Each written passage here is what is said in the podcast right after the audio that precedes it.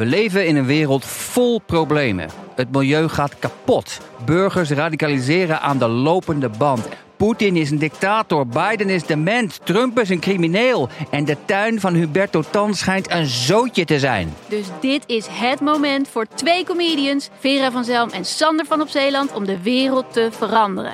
Alles moet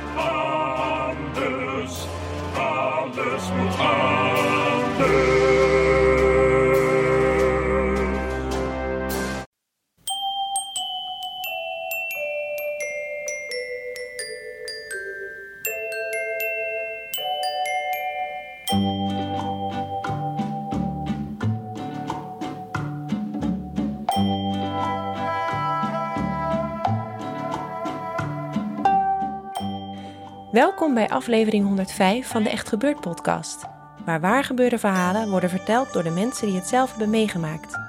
In deze aflevering het verhaal van Shanti Udo de Haas. Het thema van de middag was vlees en bloed.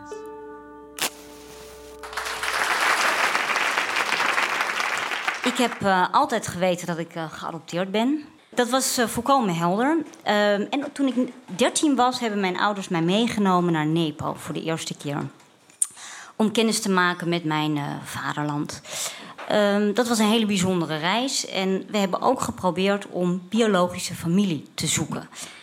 Dat was heel lastig, eh, maar we werden geholpen door een Nepalese vriend van mijn ouders, meneer Sharma.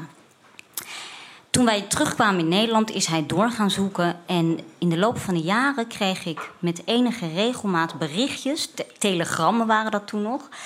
Waarin stond: Shanti, we hebben je familie gevonden. En dan werd het gevolgd door een berichtje: Oh nee, toch niet. Sorry. Dat was eh, een beetje verwarrend. Ehm, maar uiteindelijk stond ik op mijn zeventiende oog in oog met mijn biologische moeder en mijn twee zusjes. Het waren eigenlijk halfzusjes, maar dat wisten zij niet. Ik wel, we hadden een andere vader. Eh, mijn ene zusje was, heette Asu, die was 15. En de andere was eh, Anu van 11. Ehm, en van tevoren had meneer Sharma in een telegram verteld eh, wat het verhaal was waarom ik was geadopteerd. Ehm, mijn biologische moeder was een dienstmeisje geweest, was zwanger geraakt van een hoge generaal uit het leger. Eh, had mij moeten afstaan, want ja, ongetrouwd zwanger, dat kan niet eh, in Nepal. En ehm, deze generaal was een bloedverwant, was gezegd, ehm, eh, van de koninklijke familie. Dus ik was eigenlijk een soort van geheime bastaardprinses, dacht ik. Ehm, nou bleek dat verhaal toch niet helemaal te kloppen later. Ik, gelukkig achteraf denk ik, want ik weet niet of jullie dat weten, maar in 2001 heeft de toenmalige kroonprins van Nepal heeft zijn hele familie tijdens een familiedineetje doodgeschoten ehm, en is zelf ook omgekomen. Dus als ik daar familie van was geweest, dan was ik hartstikke knettergek geweest. Ehm, de ontmoeting eh, met mijn biologische familie vond plaats in een heel klein, armoedig, bedompt kamertje ergens in Kathmandu. Ehm, en alle spanning en emotie van de afgelopen jaren en de verwachting ontladen zich. En we vielen elkaar huilend in de armen en het was echt eh, spoorloos. Eh, en vervolgens keken we elkaar aan. Ik sprak geen, zij spraken geen Engels, ik sprak geen Nepalees. Ik kon zeggen hallo en aardappel. Dat was het. Eh, maar gelukkig kon meneer Sharma een beetje helpen met vertalen. Uh, maar hij had dus ook in dat telegram echt gezegd: van ga geen moeilijke vragen stellen. Ga niet al meteen allerlei vragen stellen, dat ligt heel uh, gecompliceerd. En mijn halfzussen mochten niet weten dat wij een andere vader hadden. Um, en voordat ik uh, dus hier mijn familie ontmoette, hadden mijn ouders ook besloten dat ze financiële steun wilden geven aan mijn familie. En we zouden schoolgeld betalen zodat Anu naar een goede school zou kunnen. Ik ben uh, tijdens dat bezoek, uh, tijdens die reis ben ik meerdere malen ben ik op bezoek gegaan. Um, en dan uh, ja, communiceerde ik een beetje met handen en voeten en we lachten een beetje naar elkaar, mijn zusjes en ik. Maar met mijn moeder was het heel afstandelijk. Ze keek altijd nors en ik heb haar nooit zien lachen. Um, nou ja, eenmaal terug in Nederland hadden we eigenlijk vrijwel geen contact. Dat, eh, af en toe een mailtje, een, een, of, een of nee, dat bestond nog niet, een telegrammetje. Ehm, en eigenlijk wist ik helemaal niet hoe het verder met ze ging. Totdat meneer Sharma ineens onverwachts in Nederland was. En mij vertelde dat mijn zusje Asu bijna was overleden tijdens de bevalling. Ze was inmiddels getrouwd en had een kind gekregen. Nou, daar schrok ik nogal van. En ik was wel heel blij dat ik een half jaar later die kant op zou gaan. Um, ik ging voor vijf maanden zou ik teruggaan. En uh, nou, ik ben ook teruggegaan. Ik heb gelukkig kunnen zien dat alles goed gegaan is. Had een heel lief zoontje, een aardige man. Dus dat was allemaal uh, uh, nou, gewoon gelukkig goed afgelopen. Maar wat ik het meest bijzonder vond, was dat Anu ineens Engels kon praten. Ik kon met haar gewoon een goed gesprek in het Engels voeren. Ze kon vrijwel vloeiend Engels en ze vertelde me dat ze echt heel graag naar school ging en dat ze dokter wilde worden. Um, even denken. Um, ja. Oh ja, um, maar en mijn vader had in Nederland, toen ik dus voor de tweede keer terugging, had hij met mij besproken de, de mogelijkheid van een DNA-test. Want uh, ik wilde eigenlijk toch misschien wel weten of het nou echt zo was. Uh, er waren toch wat onduidelijkheden uit het dossier, er klopten wat dingen niet. En op een gegeven moment stond ik in een kamer. Um, mijn moeder stond tegenover mij en zij was woedend. En zij rukte letterlijk haren uit haar hoofd en smeet die op tafel. Ik was namelijk toch moeilijke vragen gaan stellen, want ik had het idee dat er toch allerlei dingen niet klopten. En ik was vragen gaan stellen. En dat, ze begrepen ook niet wat een DNA-test was. Dat bestaat daar helemaal nog niet. Of nu misschien wel, maar toen niet. En, um, en ik dacht alleen maar, ik wil gewoon de waarheid weten. Dus ik heb die haren toch gepakt, in de envelop gedaan, meegegeven aan twee Nederlanders die in Nepal woonden. Die gingen terug naar Nederland. Die hebben het twee dagen later bij mijn ouders voor de deur uh, nou ja, overhandigd in Leiden. Um, daar, daar woont. Dus dat verhaal van net is niet van mij trouwens. Mag, nee.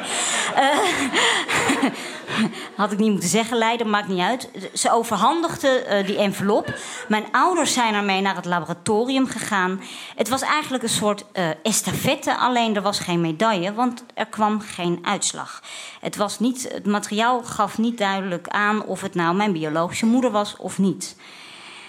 Inmiddels, uh, ja, in Nepal zat ik daar nog. En ik was, het heel, ik was uh, heel erg in de war van die hele situatie. En ik wilde gewoon even geen contact uh, met mijn familie.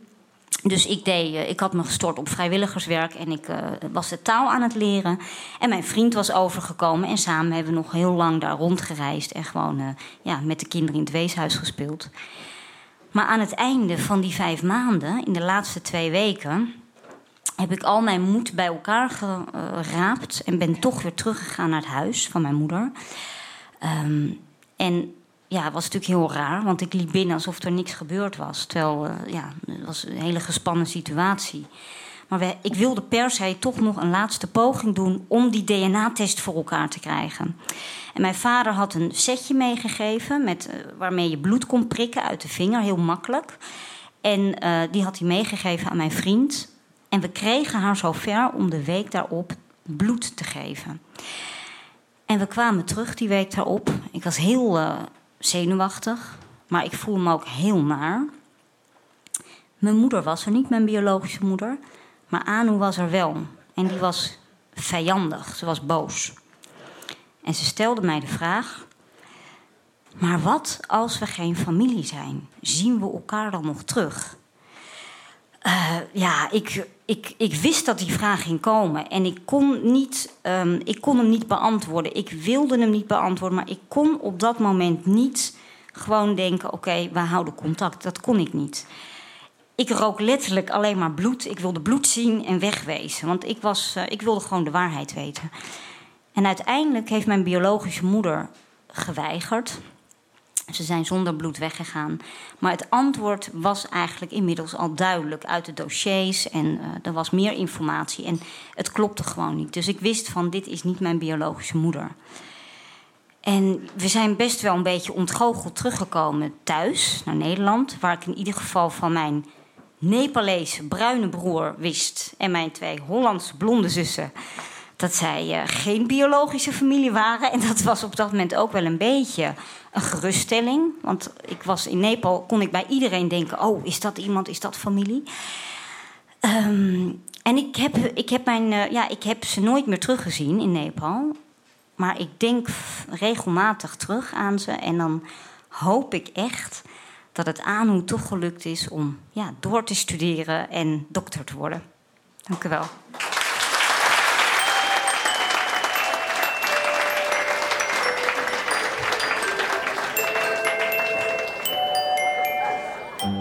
Dat was het verhaal van Shanti Udo de Haas. Echt gebeurd wordt iedere derde zondag van de maand opgenomen in Toemler, onder het Hilton Hotel in Amsterdam. Wil je een keer een verhaal vertellen of wil je een keer middag bijwonen? Ga dan naar www.echtgebeurd.net. Je vindt daar alle data en een aanmeldformulier. Vul je e-mailadres in, je telefoonnummer en het verhaal en wij bellen je op. Ook kun je opgeven om uit je puberdagboek voor te lezen. Oei, oei, oei, dat klinkt eng. Maar luister maar eens naar aflevering 79, 98 en 72. Deze mensen gingen je voor en ze zijn er goed en gelouterd uitgekomen. De Echt Gebeurd podcast wordt mede mogelijk gemaakt door Comedy Train, Bunker Theaterzaken en het Mediafonds. De redactie van Echt Gebeurd bestaat uit Paulien Cornelissen, Micha Wertheim, Eva Maria Staal en ikzelf, Rosa van Toledo. De techniek is in handen van Nicolaas Vrijman. Komende Echt Gebeurd is op zondag 25 oktober. Het thema van de middag is List en Bedrog. Dit was aflevering 105 van de Echt Gebeurd podcast. Bedankt voor het luisteren en vergeet niet altijd lastige vragen blijven stellen. Tot de volgende keer.